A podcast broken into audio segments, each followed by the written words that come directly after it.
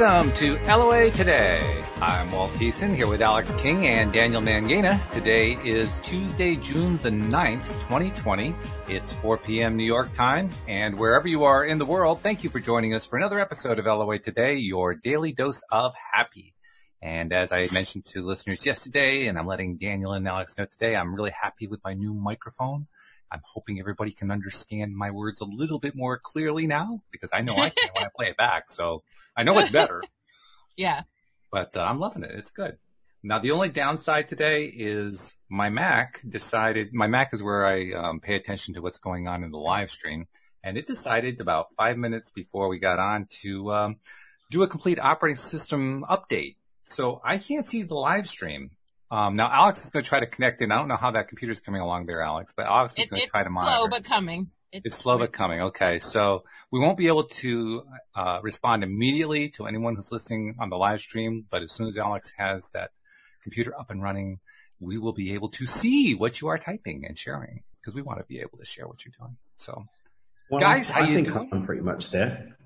And D- Daniel, you're going to connect in too? Okay, good. So we'll have two people monitoring. That'll be good. Yeah. All I've right. got it. I am live. He is live. All right. There we go. Just really weird. So am I. Yeah, there's a lot Okay, weird. I'm going to come off because this is, it's freaking me out. See myself from the past. Yeah, that does freak me out. You got you gotta you gotta mute yourself and then just lower everything to the live No, stream. but I could see the past. It's Yeah. really, really weird. It's very strange. Yeah, you get that 20, 30 second delay to kind of throw you off a little bit. But that's okay. We get used to it. And you know, Like a Matrix-led deja vu. okay. And this kind of ties in with what I had in mind for a topic. I, I didn't really have a real, you know, definite topic in mind, but just kind of a general one. Because of all the craziness that's going on, I figured why not talk about how to maintain high vibe in the midst of chaos and crisis. I mean, because right now we've got a lot of that going on. Um, now there are people who have regular amounts of chaos and crisis in their lives. So this is a, a topic that I think actually can go beyond what's going today. I mean, certainly anyone who's dealt with situations where they're living in or working in or dealing with stuff that they don't like on an ongoing basis can identify with the topic, I would think. Um, but I just wanted to ask you guys what you what you guys do in order to stay in that high vibration because I know you guys are high vibe. I mean, you're experts at it. You're really good at it. Plus, you know, Alex colors her hair to show that she's a high vibe. I mean, she has a visual to go along with it. But uh, what I mean, I'll go to you first, Alex. What's your favorite way to stay high vibe in the midst of craziness? Changing something that I want to change. Oh, So like uh being in charge of something, so like rearranging a room or just organizing in general or uh or changing my hair. Which you do very nicely and often enough that it really, you know, shakes things up every time. Yep. It does. I mean, this, this purple and blue to purple thing for a while now, and I, I've really gotten to like it. It's good. oh, thanks. I like really, it. Really, seriously. I mean, it goes with the headphones, first of all. I mean, you know, it matches your your unicorn theme, but it, It does. It's colorful, really colorful. I Yeah, you know, I like to branch out there before I'm too old to do it, which I don't think I'll be ever. Well, actually, I think you're probably doing it at the right time because that used to be a cliche when I was growing up. Women who were very elderly with blue hair because of the way the hair dyes work. Yeah. I mean, there was so no you- purple shampoo back then. no, no. I mean, so your blue hair dye is blue by design. Theirs is blue by accident. Yeah. It's, it's a black accident. a black accident. A blue sedent. Blue sedent, Yeah, that's blue Blue sedent. accident. With a little purple sedent in there too. Yeah. Perpsident. So, okay. How about you, Daniel? What's your, what's your best way to stay high vibe when you're dealing with stuff going on that you don't like? Not that you get all that much when you live in paradise. I mean, I, it's, I tough don't. be upset when um, you're living on the beach. When things go wrong, I recognize I'm just playing out a soul contract, and so I don't do anything about it. Ah. I I recognize that there's nothing I, I should do because everything is perfect regardless.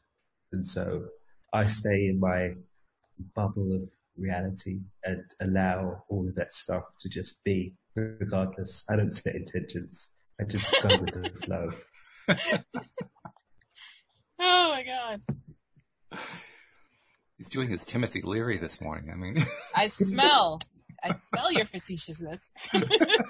Really? All the way across the country. You do? That wasn't do. my intention. oh, Am I going to have to get out the rim shot? I uh, see what you here? did there. I see what. It's what we do. No, honestly, um, first things first is just to catch, catch it, and then uh, look for the advantage of the situation. And if I can't directly find an advantage immediately in the in the moment, then I look for my well at least blah blah blah. So if it's really bad, I look for how it could have been worse and say, well, at least it's not that, and that gives me a point of appreciation. Hmm. I do that too. Walt told me not to. I did? Yeah, I, I said, I forget where I was. I was coming home from the hospital one day and I was complaining about everything that was wrong with me. And you, and then I said at the end, but at least it's not cancer. And you were like, I, I don't necessarily jump from things to cancer, but I look well, for the I'm I immediate was already at the hospital and I had, there was a list, long list of things wrong, but at least it wasn't cancer. I just look for the step beyond. I don't do the cancer jump. I'm sorry. I don't. I'm, I'm with Walt here. I don't do the cancer jump. Well, I I take it cancer. as what's the worst thing that could have possibly came out of this situation? Uh, And at least it's not really that. dark. I just, I just look, I, I just, I just look a step beyond. So like, you know, I, I was late. Well, at least I wasn't an hour late and the traffic was clean. Or okay, you know, so you, yeah, you take like like mini pivots. Ariana I'm like hurt herself. jumping. Yeah, like yeah, yeah, that's a cancer jump. Wow, Hashtag cancer jump. wow. yeah, I look, I look for like the whatever the, the pivot right beyond it is. So Yeah. that's those are some examples. Yeah, I or like that you know, I- I was I was walking up the stairs once to my roof, Mhm. and for some reason I didn't realize I had my pajamas on backwards, and it it limited my legs, and then I fell over, I broke the glass, I broke the plate. That's fantastic. Yeah, it was it was ridiculous, and I was there. I'm just It was having really embarrassing. like, why were my pajamas on backwards? I had string. I had a tail. Why did I not notice that I had a tail? I don't understand what happened. But like, I went to walk and it just didn't work. And I just went, and landed on my face. I And can't like, breathe. My, Oh my god. my, my, pivot there was, well, A, I wasn't carrying Ariana. Yep. B, I wasn't injured. Deep. I mean, I hurt my leg, but I wasn't deeply injured. So like, that's what you know. It's like, oh, all fell Yeah. I don't have cancer. Like it wasn't. it wasn't the cancer stuff. Oh my god. I can't. Yeah. Oh. I think you So found another way to uh, to deal with the, the craziness too, and that is to find a really, really funny way to tell the story because humor is a wonderful way to break through. Yeah, you Oh, have to be what- able to what laugh what about can the I say? situation later. hmm I mean, hold Well, I'd like to find a reason to laugh in the now. If I can find a reason to laugh in the now, which doesn't help um, if Olga and I are having a disagreement, and I find No. it funny. I, It does not. yeah. No, timing is everything. just not. Yeah. But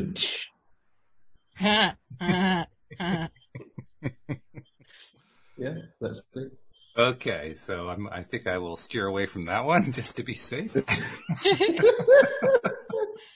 Oh what about you, Will? What's your What's your thing to do? Oh, I mean, I, I've given this answer so many times lately that it feels redundant, but I do a podcast. Mhm. Seriously, five days a week. It's it's very very difficult to stay in any kind of a funk when you do a five day a week podcast on your daily dose of happy. It's it's almost Mhm. impossible. So that's my go to. But Saturdays and Sundays I don't always have that option. So then I have to be a little more creative. But this time of year, it's not hard to be creative. I mean, it's gorgeous out there. The weather's been absolutely idyllic. You know, Mm-hmm. I mean, Louise and I got out for a bike ride over the weekend. Now, it wasn't, I can't honestly say it was completely idyllic because she had a couple spills and injured her knee. Ooh. That wasn't so Mhm. good. But the, the really good Don't news, say Alex. she, was she was What? so, what's that? What What was I not supposed to Don't say? Alex. Wait, I missed it. You know what? There's too many dad jokes. He's got to get canceled. I can't. Sorry, well, it was it was meant to be a full stop on the on the flow. Yeah, no. Well, saying- Like she may have fallen, but at least it's not cancer. this is true. and at least she was able to get up and say, you, you know, I, I, let's go on with the ride. I mean, she could easily mm-hmm. have given up at that. And she said, Yeah. no, There's no, the I'm, pivot. I'm up for riding. I mean, her knee was screaming, but no, she was up for it. So, you know, Yeah, that that would have been me. I would have been like, Nah, I'm out. I'm turning back. I'll see you later. but we did turn back. I mean, cause, you know, we were like, Yep. you know, eight miles out. So you kind of have to come back, but, uh, Oh well, yeah. Yeah. But you know, we got back okay, you know, despite a couple of little spills there. But um, hey, we learned two things out of it. The first thing is she's not as young as she was, so it's probably not a good idea to try to reach for the water bottle while she, while she's riding the bike and drink from the water bottle. She should Mm. probably stop. Multitasking is not her thing on a bike. Yeah, and uh, you know how, um, especially when you're a kid, you you you get on a bike by putting your your left foot on the pedal and kind of riding side saddle, and then either throwing your leg over or through either Yeah. way. She probably she found that's probably not a good idea for her to do either. Okay. Yeah. so you learn things, you know. Yeah, you live and you learn. Yeah. I mean, th- that that's a great thing to do when you're a kid, and um, when you're a little bit older, you, know, you take some precautions. Yeah. So just to be safe. Well, you have me nervous now because me and Kenny are going to get into rollerblading. Wear a helmet, wear guards, and you'll be fine. You know, rollerblading as a kid, I did not wear those things. So yeah, I didn't even think to get those. Maybe you want to think about that. Maybe I have to go back online. That's what I have to do. yeah, yeah. Because you certainly Uh, want to get out. I mean, really, I'm, first of all, I'm really glad and impressed that you want to go out and go, go rollerblading. I think that's fabulous. I'm just going around the cul-de-sac and coming back. Hey, that's I'll take that. All you know. For somebody who is a perpetual recluse, this is a major step forward. I like it. Very true. Very true. Yeah. So that's good stuff. Yeah. Very good. All right. Well, I don't have much more to go with that topic and it's all I had. So we can just freeform it from here. Well, I had a question posed to me today oh, and it was for you two to answer. okay. then I will give my opinion. Now let me see if I can phrase this correctly. I don't want to make it confusing. Okay. So, if you're into law of attraction, you're basically saying that the universe brings things your way, whatever you're manifesting. So how do we feel about someone coming back into our lives, let's say about 10 years later, after you had let them go out of your life? Are we acknowledging that we manifested or are we resisting that idea? Acknowledging. We're acknowledging it. Okay. I guess my first question is what's the payoff for acknowledging, for um, manifesting that person back? Mm. Because there's always a background payoff. It may not be something that you want to announce to the world in general, but there's usually Mhm. something that makes you want to manifest it. Otherwise, you wouldn't have manifested it. Mm-hmm, mm-hmm. You know? What if you're manifesting based on the history, based on the good times? Okay, so so there was a, a payoff in the sense that you were kind of hoping to recreate those good times that happened. Mhm, mhm. Okay. Well, you know, that's a legitimate payoff. Okay, okay. Daniel? Um, we experience what we're vibrational matched to at the time. Okay. So we're either matching that person and elevating frequency, or we're reverting back to the frequency that we were operating at 10 years before because the same person can show up in a different way. Mm. I mean, it's really So not any got- different. I've- I'm sorry. no, all I was going to say, I've, I've got friends that I've known for 20 years, they're not the same person that they are today. Different experiences that I'm not the same person I was 10 years ago. hmm So if you're, if I come, if we bump back into each other, we've got to look at um, the truth, which is that we're both operating at the same frequency, regardless of what that frequency is. We're operating at the same frequency because that's Mhm. that's what matters.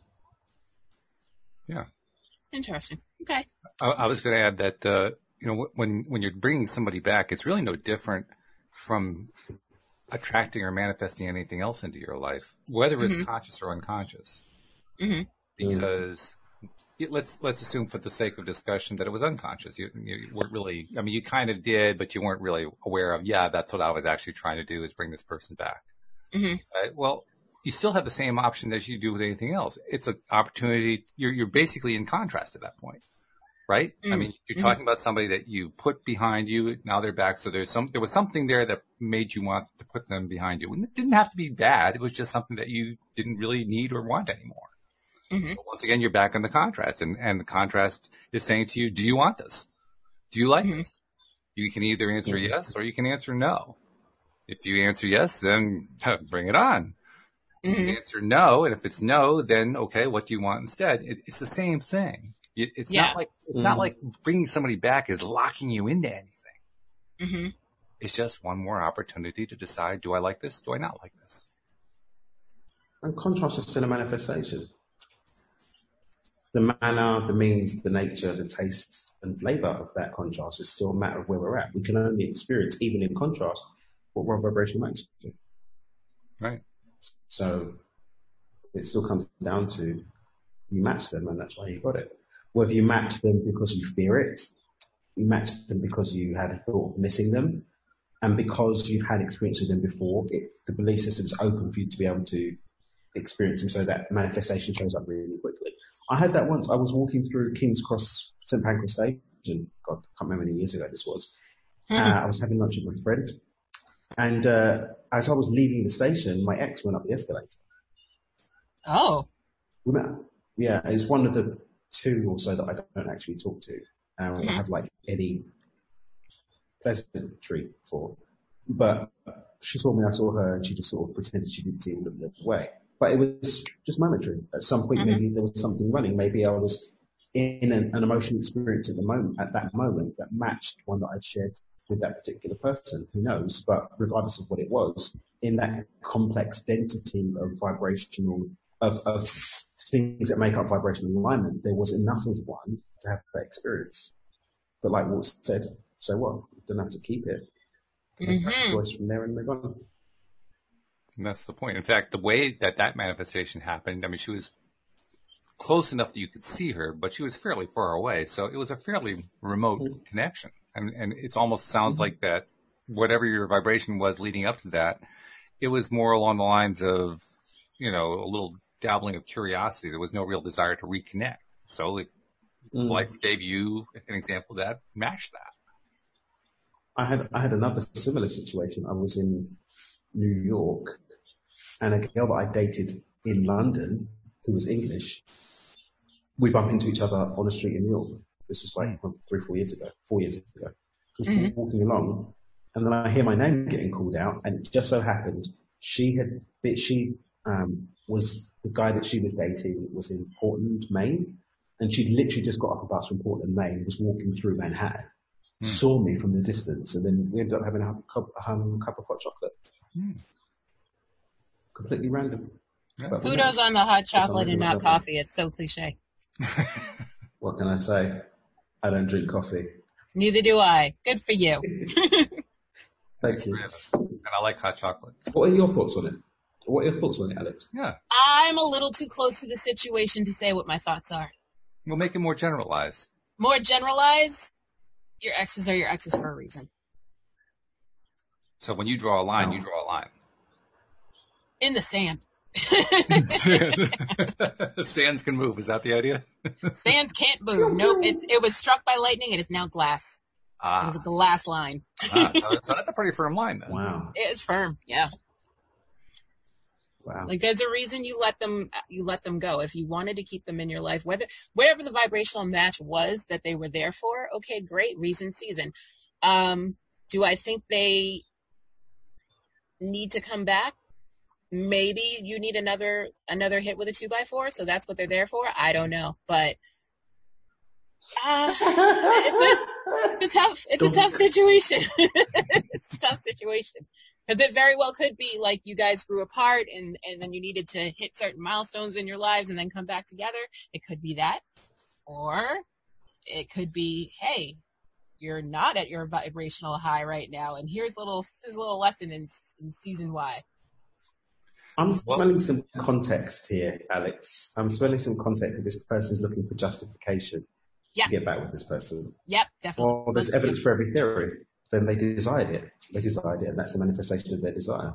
Yeah, This, I think, goes back to my facetious, my facetious comment at the beginning of the show that, oh, you know, everything is perfect and this is the universe's gift. Is it really, bro? Is it really? Is it really? Is it really, bro? But yeah, Yeah. That, they're, they're in the, they're in the, they're in that camp that we spoke about last week that I don't really, you know, we're in different camps, so to speak. So if that person desires that person back in their life, then that desire to be made manifest and they've got what they, they've successfully manifested. They've used the law of attraction. Mhm. But the law of attraction doesn't speak to the quality of what we're attracting. True. And it doesn't speak to, and it doesn't speak to what that we, which we're attracting has in store for us going forward because we can attract something that's not for our highest and greatest good. hmm If we haven't set that intention and holding the frequency for highest and greatest good. If I have a self-sabotaging, self-destructive frequency, then my manifestation is for my highest and greatest good. Mm. And I can claim something as being for my highest and greatest good, like a destructive relationship or a dissimilar relationship. I've manifested it, but that doesn't mean that it's good for me. hmm But then everything is good for us at a cosmic level because we have the opportunity to experience Yeah. manifesting and going back to something that's not good for us. So I just spoke with my friend David. He's a he's a uh, a channel actor. I'm going to introduce you to him on the show, and he was just talking about his concept now, of zooming out and zooming back in. The whole highest and greatest good, everything's for my good. You zoomed out and seen it from a, a higher level, but we have to come in and experience it. The spiritual bypass, he said, really is when you zoom out and don't zoom back in again. But we're still having the human experience. It does have the contrast. It does have the choices to be made. It does have the intentions to be set in order to navigate life versus I'm zooming out and this is for me. Yeah, at a level, at a level, but in terms of your three dimensional experience, bro, stop. hmm The That's zooming in, thought zooming out thing is a, is a wild thing to kind of imagine for a while. Yeah, it is. I- I'll give you kind of a, a, a dark side.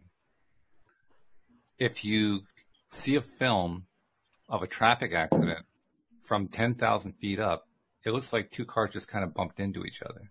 Mm. But if you're in the traffic accident, it's a lot worse than that. Yeah. The perspective is quite different. Mm.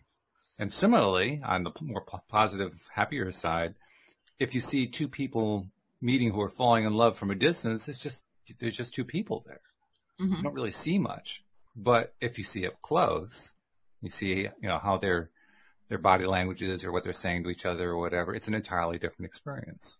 hmm So that, that perspective is an interesting one because I think what happens is now your your buddy is out. Is, it sounds like he's thinking kind of in a spiritual sense that might be taking on overtones that I'm not thinking of here.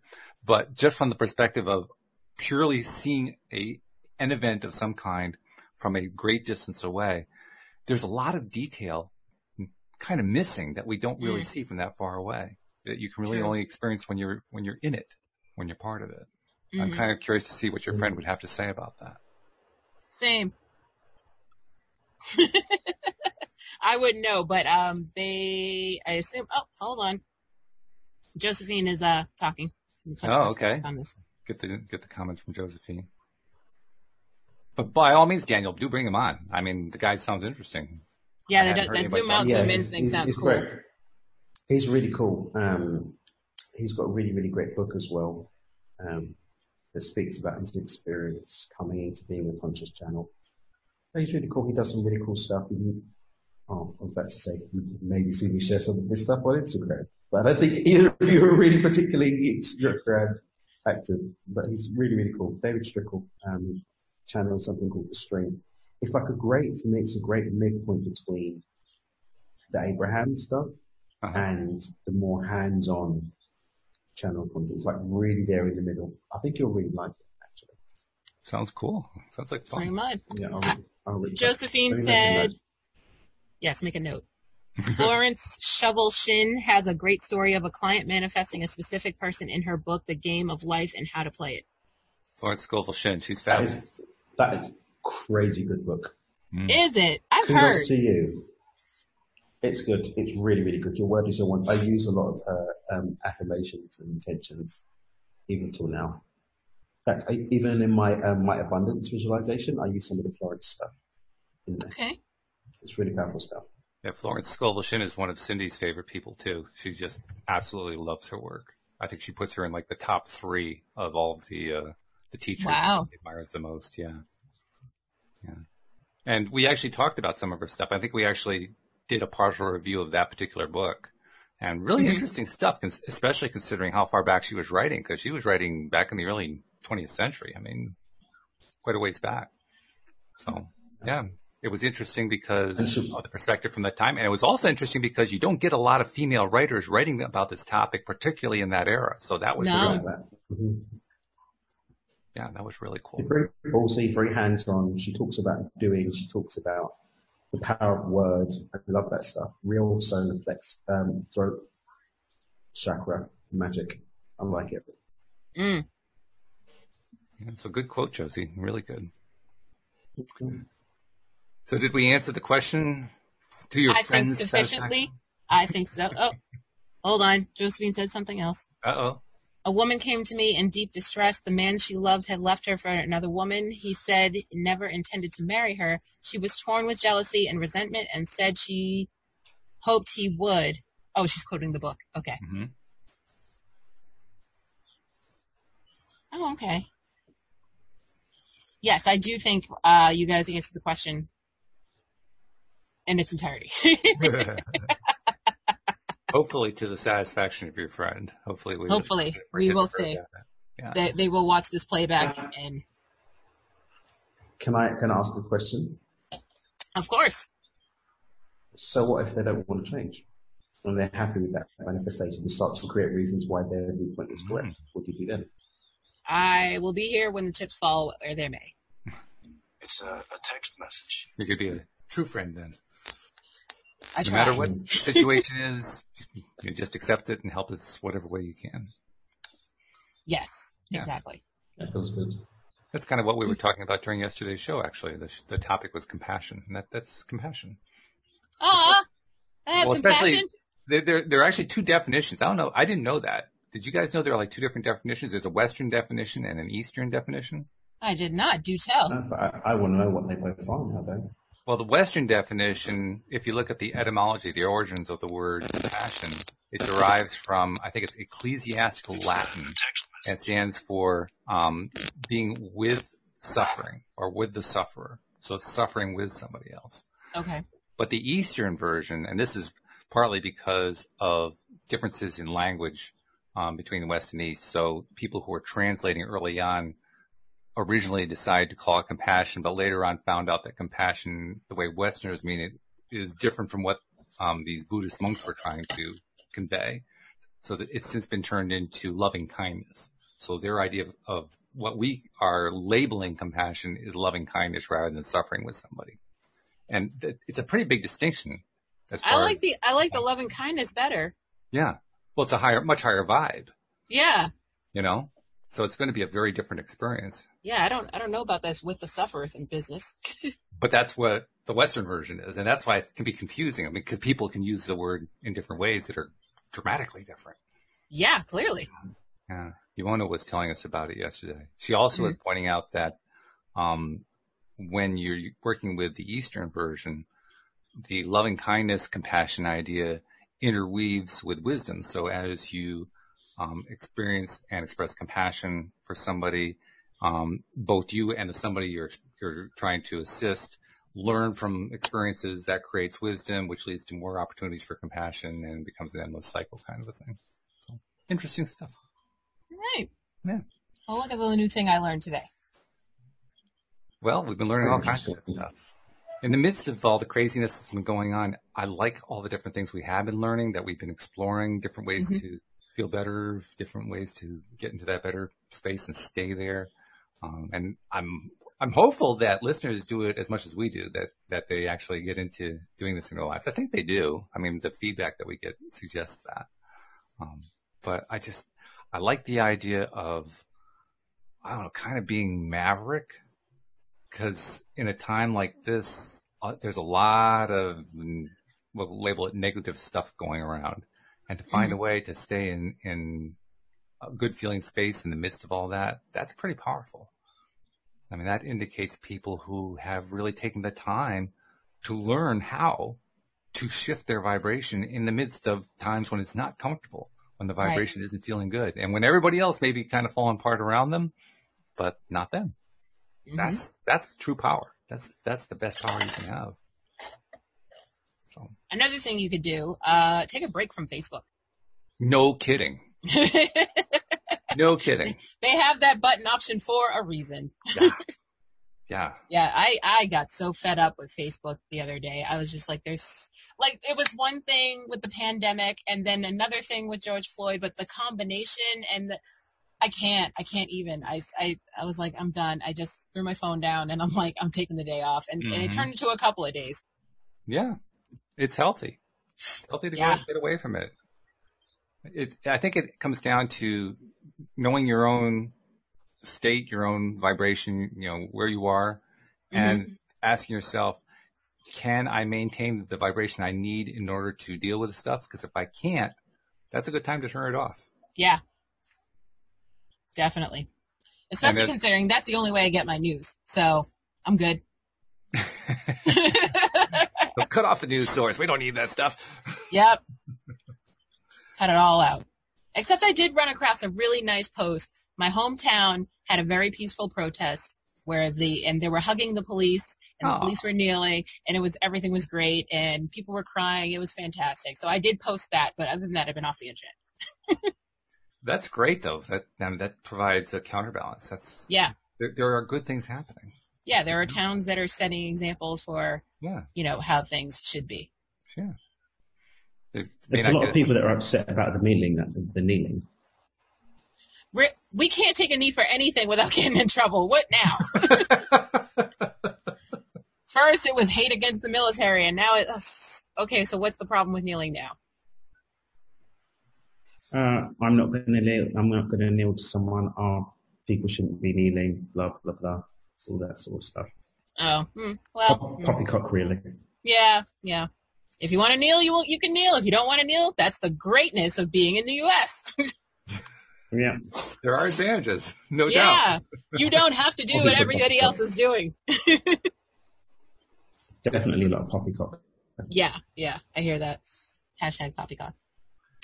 That also points to something else too. It, it's very easy in the midst of craziness to think that the craziness is everywhere, but usually craziness is actually fairly localized. Yeah. You know?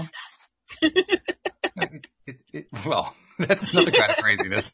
I mean, there's crazy and then there's crazy. Let's be perfectly blunt here. yeah, yeah. Why so serious? Does anyone remember where that one's from?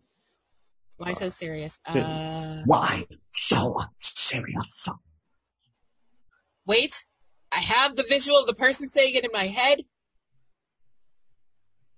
Was it a Joker? okay, okay. Heath Ledger. Heath Ledger Joker. Yeah, I didn't. I haven't seen any of them. I just had the visual of those words being spoken in my head. You didn't see the the, the, the Christian Bale Batman series? No, no. I, I thought that was one of the best Batman films series of all time. Hmm. Yeah, I'm more Marvel than DC, so I don't really follow the Batmans. I'm, I'm more, I'm more neither, but that was a very well done. The Nolan brothers did it, and they make a good movie. Okay. That's fair enough. You're not going to watch it, are you, Alex? Uh-uh, no, no. At least I don't lie to you. Thank you. But on, on this topic, which is actually relevant to our topicing of late. So I've been watching series three of Westworld as my my downtime. Hmm. And there's been this whole underlying narrative about what's real about reality and consciousness and the meaning of things being real and being lied to about the reality that you're witnessing and creating a reality, which I found to be a very interesting narrative. hmm Interesting how? Because it's basically the, the artificial intelligence, some of the artificial intelligence, I don't want to ruin it for people that haven't watched anything, but some, I'm going to have to ruin it. Sorry guys. It's Yeah. time for a spoiler. Spoiler alert. Uh, spoiler alert. Yeah, so it's, well, I should probably put this in your, uh, your group, Alex. Um, Yep. You Um, should. So some of the artificial intelligence escapes the park and makes it out into the real world. Wow. Oh, and- okay. Yeah. So they make it out into the real world and there's like this whole thing about doing a revolution Mhm. and people being free from the machine of reality, deciding what your future is and not having freedom to choose your own fate and running against the script because there was at one point in the first or second season where one of the AI robots thinks that they're really, they're, they're breaking free from the system, they're doing things their own way, but actually it's been programmed into them that that was part of Damn, story. you can't even win when you think It's- you're winning. Yeah. It was like everything, even all of her responses was all programmed in. So like the guy was reading back to her what she's going to say at the time she was going to say it or whatever. It was Ouch. really, really powerful. So, so then, um, basically there was a part in this one when she thought that she'd been brought back to life. This will make sense if anyone's wa- watched it. But actually she was running, she was in a simulation. She wasn't even in her body. She, her, her brain thing was in a simulation that was being used to try and hack information from her brain and using people that had died. But the people that had died, they copied their consciousness into AI. So they thought they were alive, but actually they were just a simulation within a simulation. Wow. Bonkers. Really bonkers. And it's just like, what is real and what's not? Like, That's what's bananas. conscious and what's not consciousness? But, um, it's raised some interesting questions. But neither of you have seen it, so there's not questions that we can discuss. Well, um, I have seen a tidbit of Westworld. Season one or two? Actually, season three. Kenny's obsessed, so I had to like tune in. Why did you, you have to go back? It makes no sense I without, without tried. the No, context no, no. one I know the whole history. Well, not the whole history, but you know, I know enough to suffer through season three. Suffer? Not suffer Wow. so much as it's a bad show, but suffer as in I don't like it, but I'll deal with it for him. I'm with you. Yeah, Yeah. this is one of the shows I have to watch by myself when Olga's gone to bed. Mm-hmm. So just not really, Mm. not going for it. Yeah. Yeah. And it's also not age appropriate for Ariana. Not at all. Not at all. Mm-mm. No. plus those concepts are No. so twisted around. I mean, you can you, you can't hardly take a step without tripping over them. Yeah. It's one of those. Well, there's one character, Walt. He spends the entire first season thinking that he's a human, but he's actually an AI that doesn't even know he's an AI. And the way that they cross over the timeline narratives from the past when he, cause he was real and basically this guy copied the real guy and made an AI version of him and he thought he was a completely new person, but he had all of the characters, all of the back narrative of the original person that he was a copy of. It's, Bananas. But but I, I have a, a really kind of a fundamental question, and maybe this requires more spoiling. But if the copies are that believable that they can't even tell themselves apart, how do you actually know that the ones who are supposedly copies are actually copies, and the ones that are supposedly real are actually real? I mean, wh- how what tells you? But that's the whole, but that's the whole premise of the show. The show, Yeah, the premise of the show initially is that there's a park where the AIs are so real that you think that you, you think they're real people. So, but there were like things like, so there's the West world bit, there's like the India world, there's the samurai world.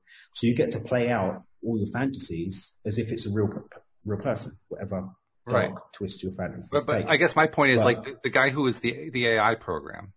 He thought he was real, and he was actually an AI program. How do you know he's actually an AI program? You don't. That's the whole Oh, point because- of the show. you don't until they get revealed because whether you see that they, they someone does the control thing on them to control them to shut down or do their system analysis and they go "Ooh," and they power down.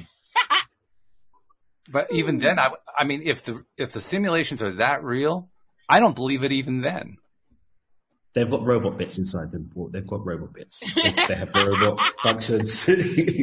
I, I have one word. up and there's robot. I have one have- word for you. Okay, go ahead. I have one word for you. You have to be a Star Trek person to know this. Holodeck. Alright. In the holodeck, Oh no, but this, but you, you, you can create reality. what appears to be reality within re, within what appears to be reality. I mean, it's like an endless thing. So you could actually But set it up so that there is a a being who behaves like a robot, but it's actually still a being. But then everything will be one whole simulation, which is what hologram theory is. Precisely. The, Yeah. the theory about reality called hologram theory. Oh, it's Yeah, getting so which one? nerdy in here. Oh my god. That's why. I mean, I, I, I don't think We're you can nerdy actually up express in yourself here. on any of it. yeah, we are. We're nerdy up in here, so check off all your pros. We are getting so nerdy. We're gonna get our nerd on. Oh my god. You know, there had to be a song. There hadn't been a song yet today. So I, I've got course. I got to go back then to what my own beliefs are. My own belief is pretty straightforward. You're alive if you think you are. Yeah, that's all that matters. The fact that someone has an on and off switch on the back of your neck, no, no big deal. Yeah. Cogito ergo sum. Pretty much. Yeah. I That's, it. think therefore I am. Yeah. That's it. Or actually, I turn it around. I am, therefore I think. But still, I mean, it amounts to a very similar thing. Not in Westworld. The Westworld, you turn that around, it's the whole. You just unravel the whole thing.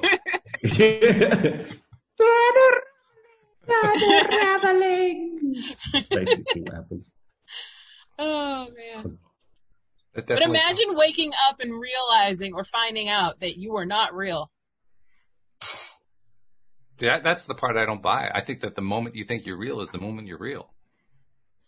But that's what the that's what the AI's thing is. They're saying that we are a people, we are a level, we are a new wave of consciousness. Then we deserve right. the right to live. And then you've got the humans that are like, no, you're my property. So I'm going to do what I want with you. And And my response is, Ooh, good luck power with that. yeah. and hence we have a show. and th- those humans all of a sudden find out that uh, the, the AI is actually behind them turning their switch off. I mean, you know, it's like this endless progression. Like, like that, like the finals, like the uh, the showdown with the with the architect in Matrix Two, when he's like, "Yeah, you didn't have free will, bro. Like, you're not here to free humanity. You're here to choose which ones get to live and the rest are going to die. So let's get on with it, okay?" Hmm. The one isn't the savior. You are the. I put some source code in you to like just kill everyone. So let's get on with it. Oh, okay. yeah.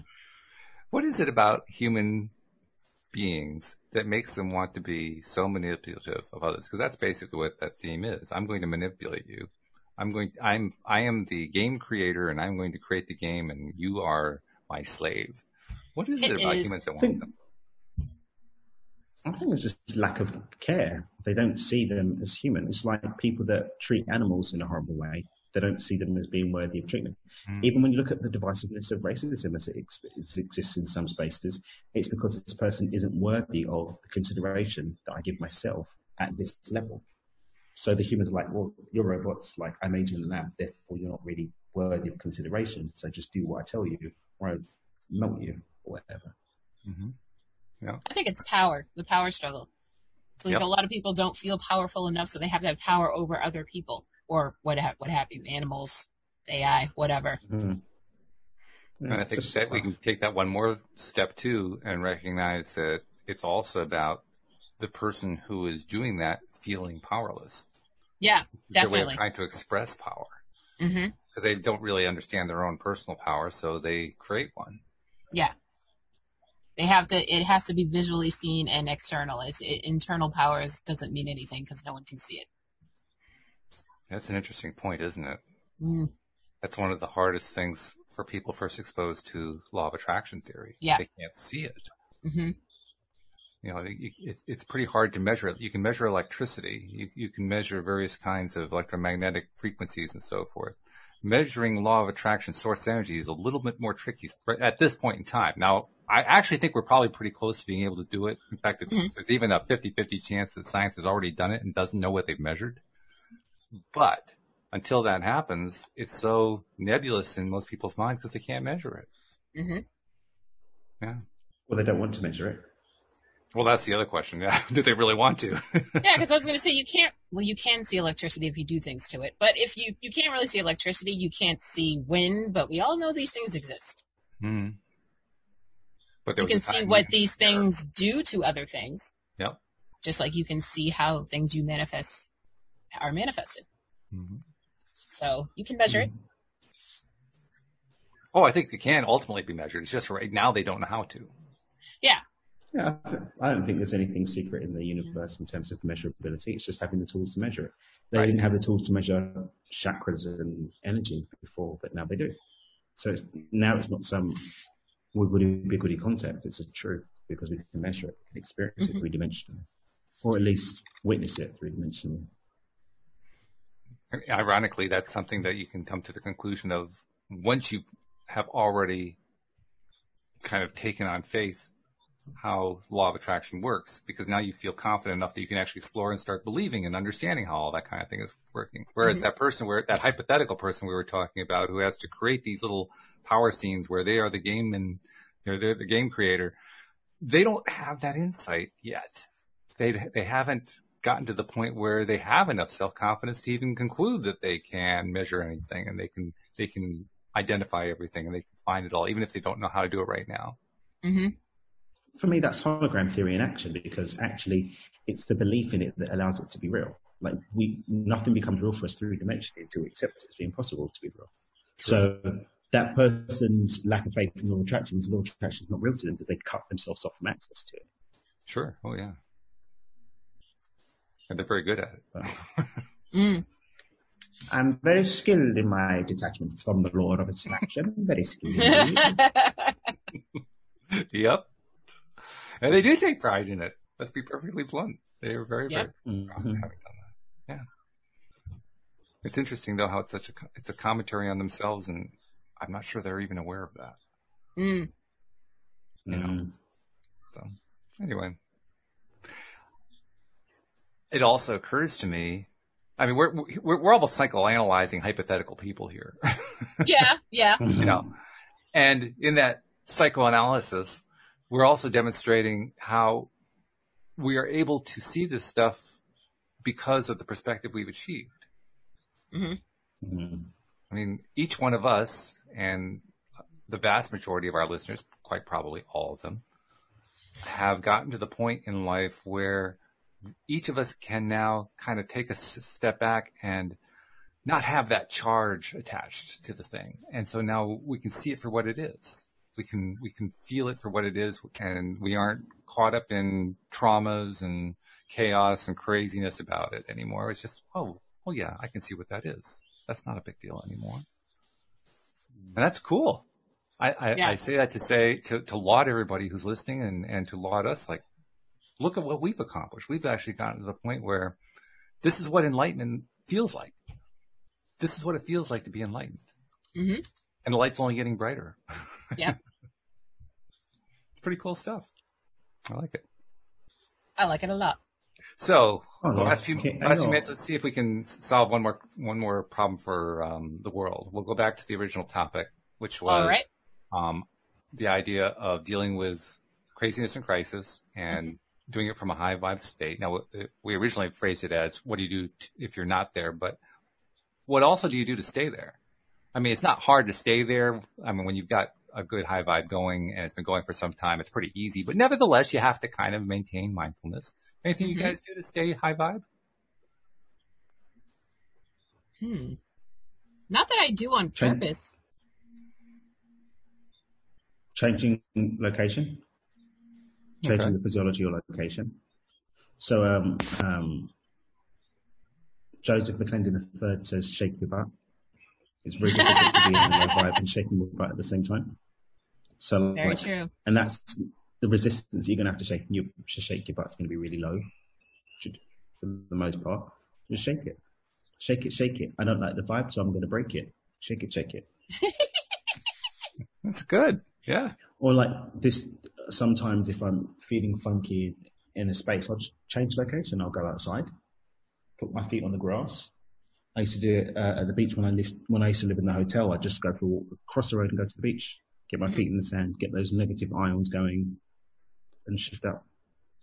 It's amazing when you have when you get that earth contact, that contact with the sand. The like grounding. That. Yeah. That grounding is just it's incredible how p- quick and powerful that is. It's really cool stuff. Yeah. Yeah. It's calming. It, boy, the perspective comes right back. Oh, something else I wanted to ask you guys about too.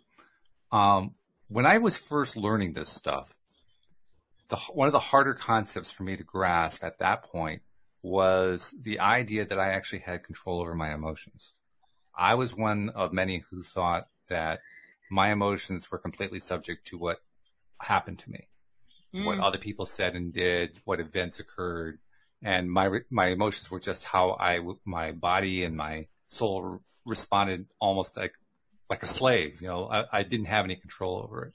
Mhm. And then when I finally learned that I really could control it, first of all, it was startling. Yeah. It's like, oh my God, what have I been missing all this time? Mm-hmm. hmm Mm. The second thing that occurred was a realization that because I hadn't developed the skill very much, I wasn't really good at it. And so moving my emotional set point at all without resorting to some sort of external influence was a major big deal. Mm. But over time, the more that I practiced it, the better and better I got at it. So that you know, now I got to the point where if I don't like what my vibe is, I just push it up. I don't even have to focus on any particular thing anymore. I just push it up. Mhm. Oh yeah, reach for the higher feeling stuff.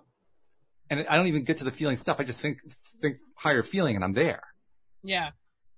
So I guess the question I wanted to ask you guys was, did you, did you have any kind of experience similar to that? Or have you had it all along where you could just connect and it was just, you never really thought about it perhaps, but you, could always just put yourself in whatever mood you wanted to be in. No, I definitely had a hard time in the beginning. Um, I think we're programmed to believe that that our everything external is it, everything is what's happening to us, not what we're doing. Okay. That's that's the deprogramming is part of the law of attraction process. So yeah, I had a hard time with that. I also had a hard time with uh, realizing that you don't have to keep certain people in your life if they're not on your vibrational wave. That's something you've definitely changed Yeah, in a big way. You made a point of that earlier. I will cut people off with a quickness. You could be blood related. It doesn't matter. You gotta go. If you're, you're, if you're like impending on my mental health, I can't, I can't risk it. You gotta go. when you're done, you're done. Oh, I'm so done. Yeah. I mean, I do leave room for error. So if you, you want to get on my level and, and then come back, we can have a discussion. I leave everything open so we can talk about it. Oh. But again, if I have that conversation and, and it doesn't match, we gotta go. hmm It's like, it's, it's nice that you're in my life. You, you can, you can remain Facebook friends, but. But what it. was the journey like? Because like you said, you also went through the same thing where you didn't really feel like you had control and then you gained control. Did you have that kind of experience like I described? Was it different? Mine was more internal because it was I was struggling with depression and suicidal thoughts and at one point thought I was hearing voices but it it turned out it just like I started realizing like I'm in control of this. I can I can it's not the things that are happening to me that's making me depressed, it's what's going on it's how I'm handling it that's making me depressed. Okay. So once you realize that and start to build on that, realizing you can change certain things, you can rearrange your room in your mind. You know what I'm saying? You can, you can do these things to get yourself to a better place and a higher vibration. Not that medication didn't help. I didn't do this all by myself, but, but there are things you can do. And, and like I said, it's, it starts off with, you know, getting rid of those, those old records of things are happening to me. I'm not in control. This is, this is not my life. So do you feel like you've gotten to the point now where you can pretty much on demand shift to whatever vibration you want to go to? Oh yeah, definitely. That's cool. Yeah. How long do you think that took you? Uh, so I was introduced to law of attraction at the age of 22, just getting a handle on it. When did I meet you? Uh, it was, uh, two, Two years ago or so? Yeah. Yeah. So from the age of 22 to about 33, I was like aware of it, but not aware of how I was de- not dealing with it, but how I was using it. Okay. All right. So yeah, it's a learning curve. And then, and then, you know, you have someone come, come into your life and make you realize you had this power all along. Mm. You What about you, Dan?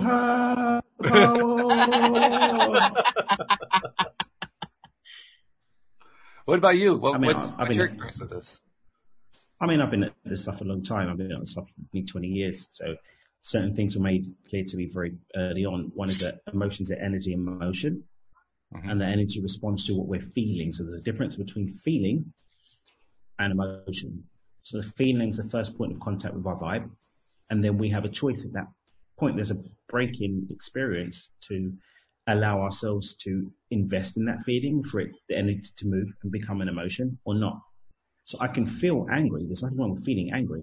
If I take on the emotion of anger, it's very different because then hmm the limits of my thoughts and my actions become limited to that energetic frequency that I've, I've latched onto. So I think I was blessed to, to have that lesson very, very early on in life. And then Mm. I've had the opportunity to spend most of my adult life understanding that if I feel something, there's nothing wrong with that. Feel it.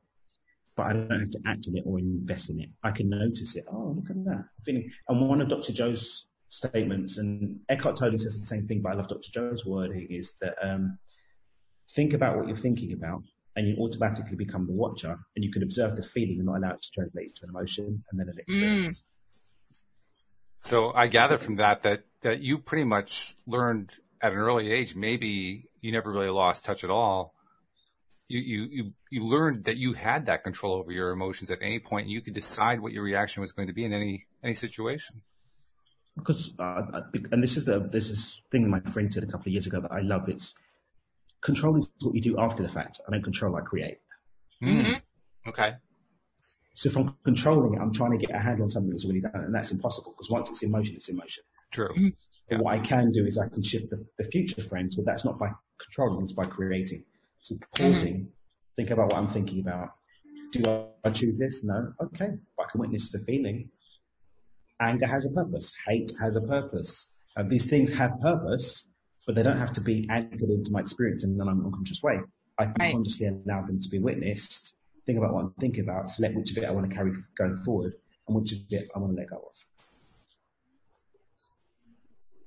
In essence, what you were talking about there is how you're going to respond to what happens, but you're doing it from the perspective of where you are right now rather than where you were. Yeah, that's one of the principal baselines of Beyond Intention as well. Accept everything that's been created up to this moment, regardless of what it looks like. But then also accept that unless I take responsibility in this moment creatively, then what goes forward is going to be not so bueno. It's going to be the same. So then, in that space of now step two Beyond Intention, from a clean space, I choose what do I want to experience instead. Step three, gratitude, connecting to that experience. Step four, listening. Am I where I want to be? Thinking and feeling with awareness. Am I where I want to be? No? Okay, let's get back to the beginning and change that. Do I want to just let this ride? Even asking ourselves the question, am I prepared to do the work that's necessary in order for me to pivot out of this right now? Mm. No. Maybe I actually want to feel miserable for a bit. Okay, give myself a clock. I'll give myself this morning. I'm going to feel like poop this morning. But then this afternoon, I'm going to get, open the window go out and get some sun. Yep. So, Very cool. Okay. It's interesting how we have different paths that come to the same place, but those different paths really inform us differently. They give us different superpowers, so to speak. I mean, Daniel, you were describing a superpower essentially. Your ability to, uh, it's a, super, and it's a superpower we all have access to. well, sure, yeah. but we're not all ready to we're we're not all ready to do the work that's that's required in order to access that. Nor do we really want to. Some people will be really better off just owning the fact that they want to be unhappy, they want to be miserable. Hmm. Okay, own it. But there's a, a, eight billion people there, are other people that want to be miserable too. Go and be with your people. Don't spread that infection to those that do want to be happy. And that's my that's my thing, you know. And one of the things my my mentor um, David Nagel was like, you know, I had a coaching call with him a couple of weeks ago. It's the reason why I couldn't be on a Thursday. And he's like, you're responsible to people, not for people. Mm. Mm. So if someone wants to be miserable, it's not my job to change them. It's my Right. job to be available to support those that want to change, but it's not my job to change them. hmm And that frees up so much more energy for me to just enjoy my own experience, to shift my own frequency and to be, have my own levels of appreciation and just appreciate people where they where where they're at. Some people are doing it because they think they've got some kind of contract or agreement that dictates us where they're supposed to be. And some people are like, "Do you know what? This is just what I want to be right now. And whatever what whatever configuration of things makes it up is okay. And it's not my problem. That's a really great perspective. I love it. Mm-hmm. Good way to wind things up here today. Um, just a reminder, make sure you're subscribed because the, the announcement is now literally days away that we're going to have Bum, the app available. bum. Yeah. I don't know if I told you guys, but I broke through. I figured out that thing. That I was- knew you would. I finally did over the weekend. Celebration. Yeah. Celebration. Celebration. Although, like I said yesterday, I have to admit, my first reaction wasn't celebration. My first reaction was shock. Shock it all. Just disbelief that I actually had fixed it. I had to like try it 25 times to make sure it actually worked. You're like, no way. No exactly. way. That's the way it felt. I did get to the celebration part. You know, I, I, I Well, didn't skip good. that, but Yeah. yeah, that was really strange. So yeah, we're really close now. We're very close to the launch. So All become a subscriber if you're not subscribed so you can get those notifications here when that app is going to be available. It's going to be literally probably this week it's going to be available. Oh, snap. Yeah. So subscribe. Go to loatoday.net if you aren't sure how to subscribe. We got instructions there. And what was what's going to happen, especially if you're listening to this, you know, perhaps weeks in the future, is by the time you've gotten there, the app will be available for you to download when you go to that page. No. That's going to be pretty cool. I look forward to downloading my version of the app. I look forward to getting your feedback too. You guys are my beta testers, so I'm looking. oh, forward. snap. Yeah, good stuff. So thank you guys for a good conversation. Really in depth. I liked it. Thank you, Josie, for your uh, commentary as well. We appreciate that. Thank you to our podcast listeners. We'll see you all next time here on LOA Today. Goodbye, everybody.